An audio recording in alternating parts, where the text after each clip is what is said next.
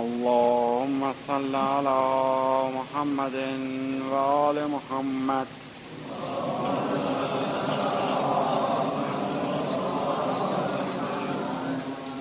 أعوذ بالله من الشيطان الرجيم. بسم الله الرحمن الرحيم. الحمد لله رب العالمين. الرحمن الرحيم. مالك يوم الدين. إياك نعبد وإياك نستعين. اهدنا الصراط المستقيم. صراط الذين أنعمت عليهم غير المغضوب عليهم ولا الضالين. بسم الله الرحمن الرحيم. ألف لام ميم. ذلك الكتاب لا ريب فيه هدى للمتقين. الذين يؤمنون بالغيب ويقيمون الصلاة ومما رزقناهم والذين يؤمنون بما أنزل إليك وما أنزل من قبلك وبالآخرة هم يوقنون. أولئك على هدى من ربهم وأولئك هم المفلحون. إن الذين كفروا سواء عليهم أنذرتهم أم لم تنذرهم لا يؤمنون.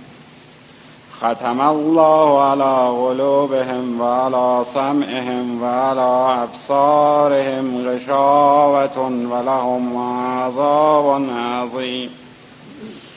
ومن الناس من يقول آمنا بالله وباليوم الآخر وما هم بمؤمنين. يخادعون الله والذين آمنوا وما يخدعون إلا أنفسهم وما يشعرون. في قلوبهم مرض فزادهم الله مرضا ولهم عذاب عليم بما كانوا يكذبون. وإذا قيل لهم لا تفسدوا في الأرض قالوا إنما نحن مصلحون. ألا إنهم هم المفسدون ولكن لا يشعرون. وإذا قيل لهم آمنوا كما آمن الناس قالوا أنؤمن كما آمن السفهاء ألا إنهم هم السفهاء ولكن لا يعلمون. وإذا لقوا الذين آمنوا قالوا آمنا وإذا خلوا إلى شياطينهم قالوا إنا معكم إنما نحن مستهزئون. الله يستهزئ بهم ويمدهم في طغيانهم يعمهون. أولئك الذين اشتروا الضلالة بالهدى فما ربحت تجارتهم وما كانوا مهتدين. مثلهم كمثل الذي استوغد نارا فلما أضاءت ما حوله ذهب الله بنورهم وتركهم في ظلمات لا يبصرون صم بكم عمي فهم لا يرجعون او كصيب من السماء فيه ظلمات ورعد وبرق يجعلون أصابعهم في آذانهم. من الصواعق حذر الموت والله محيط بالكافرين يكاد البرق يخطف أبصارهم كلما أضاء لهم مشوا فيه وإذا أظلم عليهم قاموا ولو شاء الله لذهب بسمعهم وأبصارهم إن الله على كل شيء قدير يا أيها الناس اعبدوا ربكم الذي خلقكم والذين من قبلكم لعلكم تتقون. الذي جعل لكم الأرض فراشا والسماء بناء وأنزل من السماء ماء فأخرج به من الثمرات رزقا لكم ولا فلا تجعلوا لله اندادا وأنتم تعلمون. العالمين الرحمن الرحيم. مالك يوم الدين اياك نعبد واياك نستعين. اهدنا الصراط المستقيم. صراط الذين انعمت عليهم غير المغضوب عليهم ولا الضالين. سوره حمد بر اساس حدیث علوی پایه و اساس قرآن هست. و به عبارت دیگر این سوره رو ام کتاب گفتند. یعنی مادر کتاب یا به عبارت دیگه قرآن در به اعتبار حدیث علوی در سوره حمد خلاصه می شود و این سوره در آیه اول اون که بعدا بحث خواهم کرد در موردش در بسم الله الرحمن الرحیم و بعد بسم الله الرحمن الرحیم در بای بسم الله و خلاصه می شود این با در نقطه آن. و در اینجاست که علی ابن ابی طالب علیه السلام میفرماید انا نقطه تحت من این نقطه زیر به بسم الله هستم.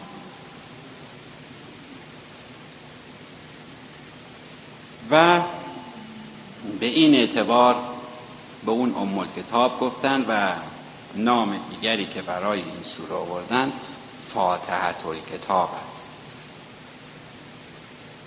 چرا فاتحت کتاب گفتند؟ برای اینکه بین مفسرین اختلاف است که کدوم یک از سه سوره حمد مدثر و علق بر پیامبر برای بار اول نازل شد. نازل شد. البته همونطور که می‌دونیم در روز مبعث عده معتقدند که سوره علق اولین سوره است که بر پیامبر نازل شده. ولی پاره از مفسرین می‌گویند که نه. سوره علق به طور کامل بر پیامبر نازل نشد و اون لوح زرینی که جبرئیل به حضور حضرت آوردن آورد و حضرت خواندن فقط پنج آیه اول سوره علق. پس نمی‌توانیم بگوییم که اولین سوره به طور کامل سوره علق بوده که بر پیامبر نازل شده چون سوره کامل نبود. پاره دیگر از مفسرین می‌گویند که اولین سوره که بر پیامبر نازل شد سوره مدثر دو روز بعد از اینکه حضرت از غار هرا پایین آمدند و حالت تب و لرز بهشون دست داد که بعد از درود این سوره نازل میشه. یا ایها المدثر قوم پند ای کسی که خودتو پوشانده ای چون حضرت در سر لرزش خودشون در راه پتوی لحافی چیزی پیچونده بود. پوشش داد. گروه سوم مفسرین که معتقدند سوره هم اولین سوره است که به پیامبر نازل شده و دلیلی هم که میآورند دلیل درستی هست و بهتر و گویاتر هست این است که هنگامی که پنج آیه اول سوره علق بر پیامبر نازل شد پس از آن جبرئیل در جلو میسته و به پیامبر می‌گوید که نماز بخون. پیغمبر میفرمایند که من نماز نمی‌دونم چیه. جبرئیل می‌گوید من میستم نماز می‌خونم. و شما هر کاری که من کردم همون کار رو بکن. خب ما که می‌دونیم که سوره حمد در درکت تمام نمازهای شبان روزه ما هست. پس این دلیل بهترین دلیل است که اولین سوره هم که به پیامبر نازل شد به طور کامل البته. این رو دقت بفرمایید که می‌کنم به طور کامل سوره هم هست که نماز خونده شد و حضرت این رو به طور کامل خوندند. و در تمام نمازهای واجب ما به طور مطلق این ها این سوره یعنی سوره هم دو بار باعث در رکت اول و دوم خوانده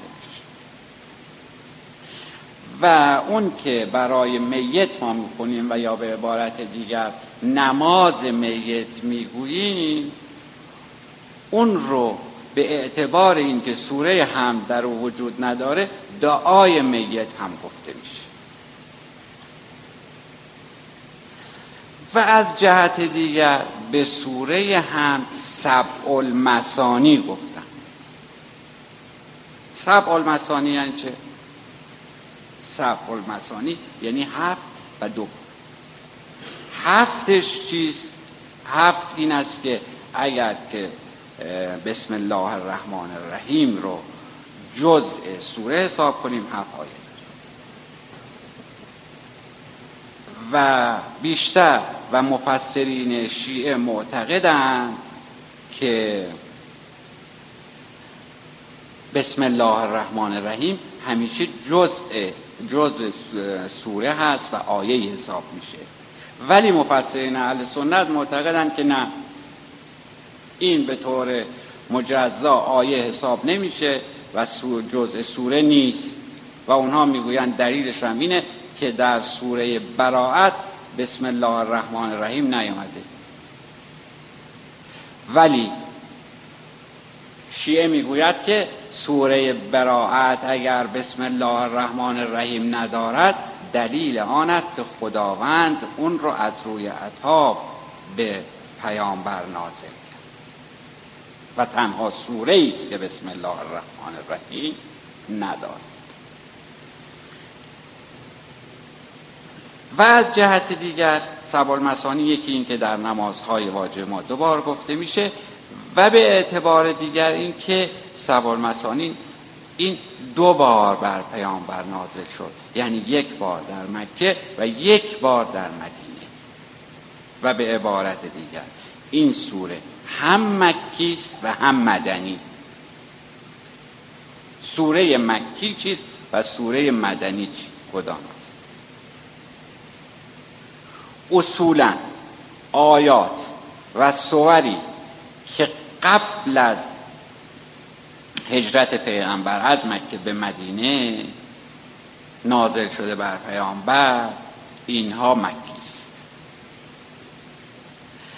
و اونهایی که در مدینه بر پیامبر نازل شده مدنی است.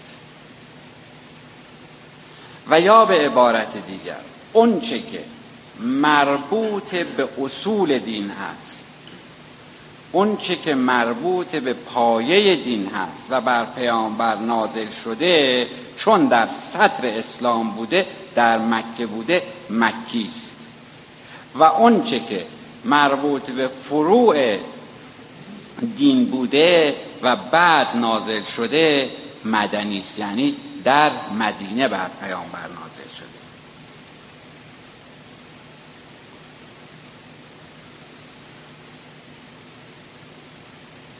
الحمد لله رب العالمین. این الف لام الف لام معرفه نیست الف لام استقرار ستایش خداوند بزرگی که می‌کنه خداوند بزرگی را که مربی عالمیان است.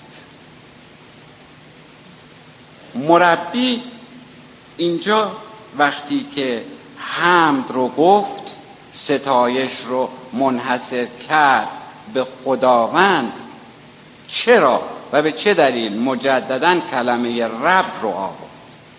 خب ما در اول کلمه الحمدو لله یعنی مختص خدا رو که داشتیم احتیاج به رب یعنی مجددا نام خدا رو آوردن نداشتیم. چرا؟ کلمه رب رو دوباره آورد. برای اینکه بیان کنم که ما خدایی رو ستایش می‌کنیم پروردگاری رو ستایش می‌کنیم که این پروردگار مربی عالمیان است. رب این مربی تربیت کننده.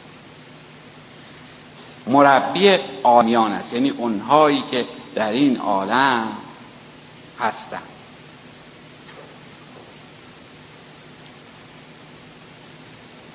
الرحمن الرحیم.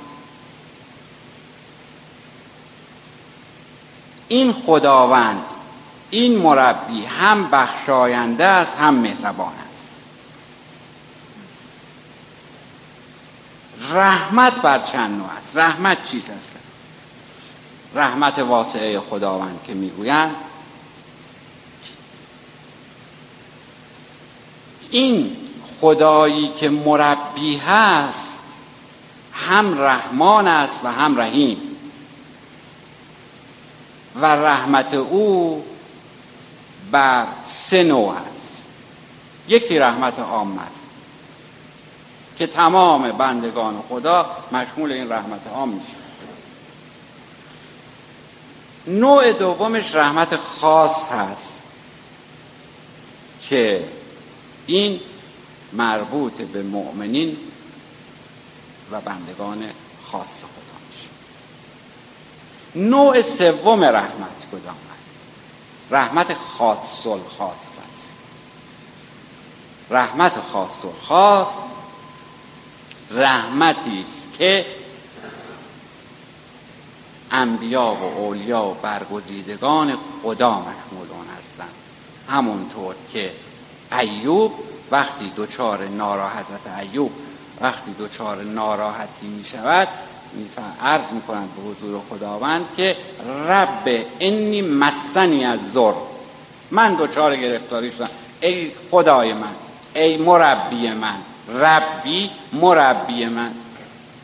ای تربیت کننده من من دچار گرفتاری و ناراحتی شدم. و انتر همون راه و تو هستی که ارحم الراحمین و بخران بخرنده هستی. کی بخشش خودت و رحمت خودت رو می‌خوای نشون ایوب امید به رحمت ارحم الراحمینی داره و باید هم داشته باشه.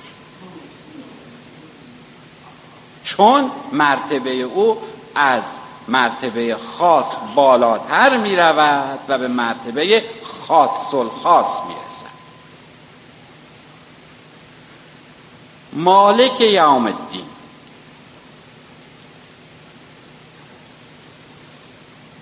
مالک یوم الدین که در خط کوفی ملک یوم الدین هم نوشته شده ولی ما الان در قرآن ها مالک یوم الدین می‌خونیم. یعنی چه؟ یعنی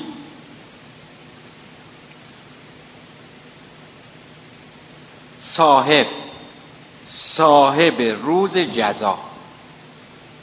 روز جزا که روز پاداشه روزی است که آدمیان و عالمیان نتیجه اعمال خودشون رو می‌بینند. مالک اون روز کیست؟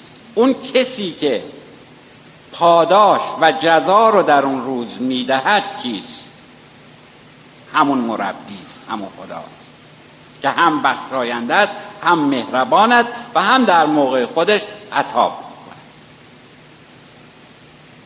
ولی این یوم الدین درسته که روز هشت روز جزا آخرت و روزی است که ما نتیجه اعمال خودمون رو می‌بینیم. ولی عارف سالک و کسی که طی طریق می کند در همین دنیا روز جزا رو می چشم دل باز کن تا که جان بینی آنچه نادیدنی است آن بینی.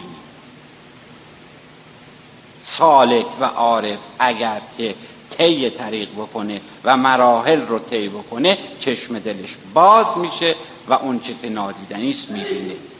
یعنی اون چیزی رو که بندگان خدا اون کسانی که طی طریق نکردن در روز آخرت خواهند دید سالک و عارف با طی طریقی که می‌کنه در همین دنیا می‌بینند. ایاکه نعبد و ایاکه نستعین. تو را پرستش می‌کنم و از تو کمک می‌خواهم. تا اینجا همه صفاتی است که رو به آوردیم کمک از او خواستیم بهش گفتیم تو بخشنده تو مهربانی تو صاحب روز جزا هستی چه هستی چه هستی؟ از تو کمک می‌خواهم از تو یاری می‌خوام و تو رو پرستش می‌کنم.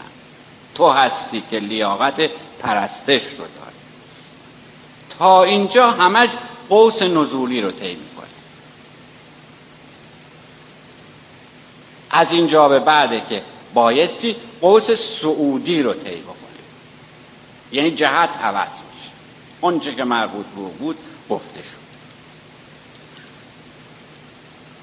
اهدنا الصراط المستقیم. به راه راست ما را هدایت راه راست کدومه؟ راه راست به تعبیری که و که کردن راهی است تر از مو و برنده تر از تیغ که بر روی جهنم کشتن که از روی اون باید و هر کسی و هر شخصی فراخور حال خودش این راه رو بایستی طی کنه و بفهمه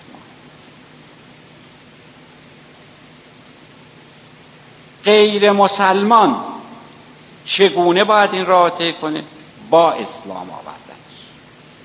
وقتی که اسلام میاره بایستی که از روی این راه باریک تر از موی برنده تر از تیغ بگذره. و در مرحله بعدی کی راه رو طی می‌کنه؟ اون کسی که اسلام آورده مسلمان است باز هم او باید این راه رو طی اون کسی که اسلام نیاورده این راه رو طی می‌کنه و با طی کردن این راه و گذشتن از این راه باریک به اسلام می‌رسه و مسلمان و اون کسی که مسلمان هست و این راه باریک تر از مو و برنده تر از تیغ رو طی می‌کنه به کجا می‌رسه؟ هر کدام بایستی با طی این راه و طریق یک پاداش عملی بگیرن اگر بتونن راه رو طی بکنن البته. او به کجا می‌رسه؟ به مقام ایمان می‌رسه. مقام ایمان چیست مقام ولایت و بعد وقتی که به مقام ولایت رسید اولیاء الله هم بایستی که این راه رو طی بکنند اونها وقتی این راه رو طی کردند به کجا می‌رسن؟ به وسال محبوب می‌رسن. به وسال معشوق خب ائمه خدا پیامبر اکرم صلی الله علیه و آله و سلم که طی این طریق رو کردن و به وسال رسیدن خب چه باید بکنه؟ تموم شد. آیا رسیدن به این وسال و دیدن یک لحظه یا کافی نه. اونها هم با طی کردن این راه به مقامی می‌رسند که این وسال رو حفظ می‌کنند. نگهداری می‌کنند. به دست آوردن چیزی اونقدر اهمیت ندارد که نگهداری اون اهمیت داره.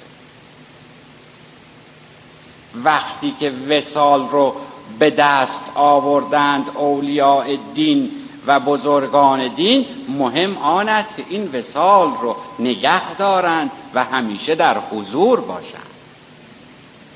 ای خدا این وصل را اجران مکن سرخوشان عشق را نالون مکن.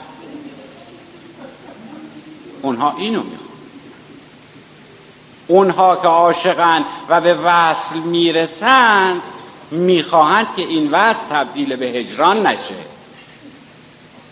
می‌خوان در وصل یار باقی بمونن. که همونطور که در اسفار اربعه هست کردم که سفر اول من الخلق الالحق این سفر اول سالک است که مقام فناع الله می‌رسد و سفر دوم فی الحق بالحق که در خود حق سفر می‌کنه و این سفر مهمه. چرا؟ چون در سفر اول فناع فی الله می شود و در سفر دوم بقاء بالله پیدا می‌کنه اول می میرد و بعد باقی میماند با او.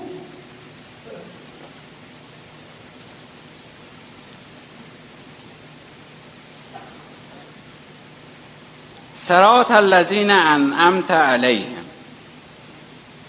راهی که به کسانی دادی که به آنها نعمت دادی. این نعمت چیست؟ آیا این نعمت همین زر و زیور و اونچه که در این دنیا می‌بینیم آیا نعمت این است نه.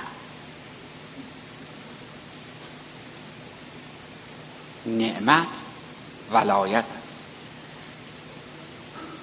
که مؤمن باید همیشه بخواد که دست او را از دامان ولایت کوتاه نکند.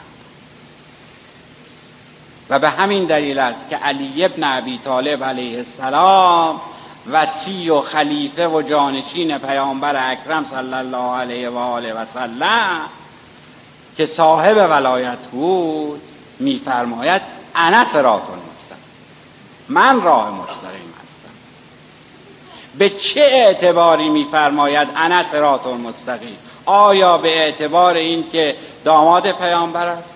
آیا به اعتبار اینکه پسر عموی پیامبر؟ نه. به اعتبار اینکه پیامبر میفرماید رسالت در من ختم شد ولی ولایت در علی ابن ابی طالب ادامه پیدا او به اعتبار اینکه دارای مقام ولایت بود می‌گوید انا سراتون مستقیم. پس خودش به وجود خودش به این دست و پا و گوش و چشم نمی‌گوید سرات مستقیم. به اون معنویت و باطنی که در او وجود دارد که ما از اون معنویت و باطن تعبیر به ولایت می‌کنیم به اون می‌گوید سرات مستقیم.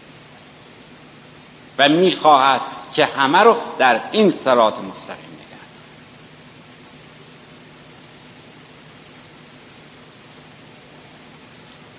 غیر المغضوب علیهم ولا و ما رو جز اونهایی که به اونها خشم گرفته ای و گمراهان قرار مده. اونهایی که به اونها اونهایی رو که خشم گرفته ای به اونها اینها کسانی هستند که دوچار کسرت شدن. کسرت یعنی چه؟ کسرت اون چیزی است که کسرت گرفتاری دنیوی مال و اصولا توجه به مادیات و دنیا رو کسرت می‌گویند. و از اون جهت که پیروانی یک مقدار توجهشون به کسرت و این دنیا و این دنیای خاکی بوده به این دلیل اینجا اون رو تعبیر به کسرت یعنی به موسویان می‌کنه میگه خدایا من گرفتار اینهایی که به دنیا و به کسرت مشغول هستن منو جز اینها قرار نده چون اینها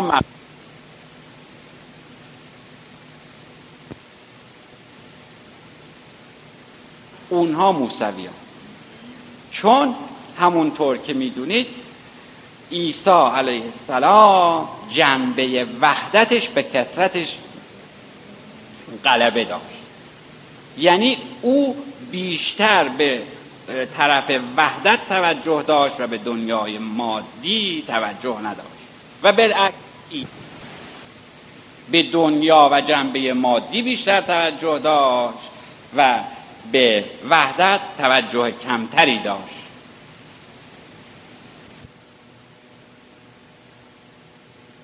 اون کسانی که دنبال کسرت هستن قرار بده.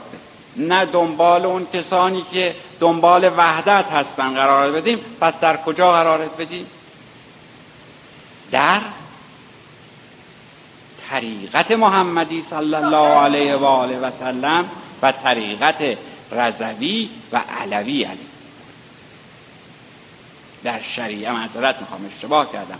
در شریعت محمدی صلی الله علیه و آله و سلم و طریقت علوی و رضوی که همون منظورش ولایت هست. یعنی در طریقت که عرض می‌کنم ولایت هست. که اگر در شریعت محمدی و طریقت علوی باشه دارای شریعت و طریقت کامل نه جنبه کسرت داره نه جنبه وحدت و حالت بینابین و اون حالتی است که او میپسندد. صدق الله.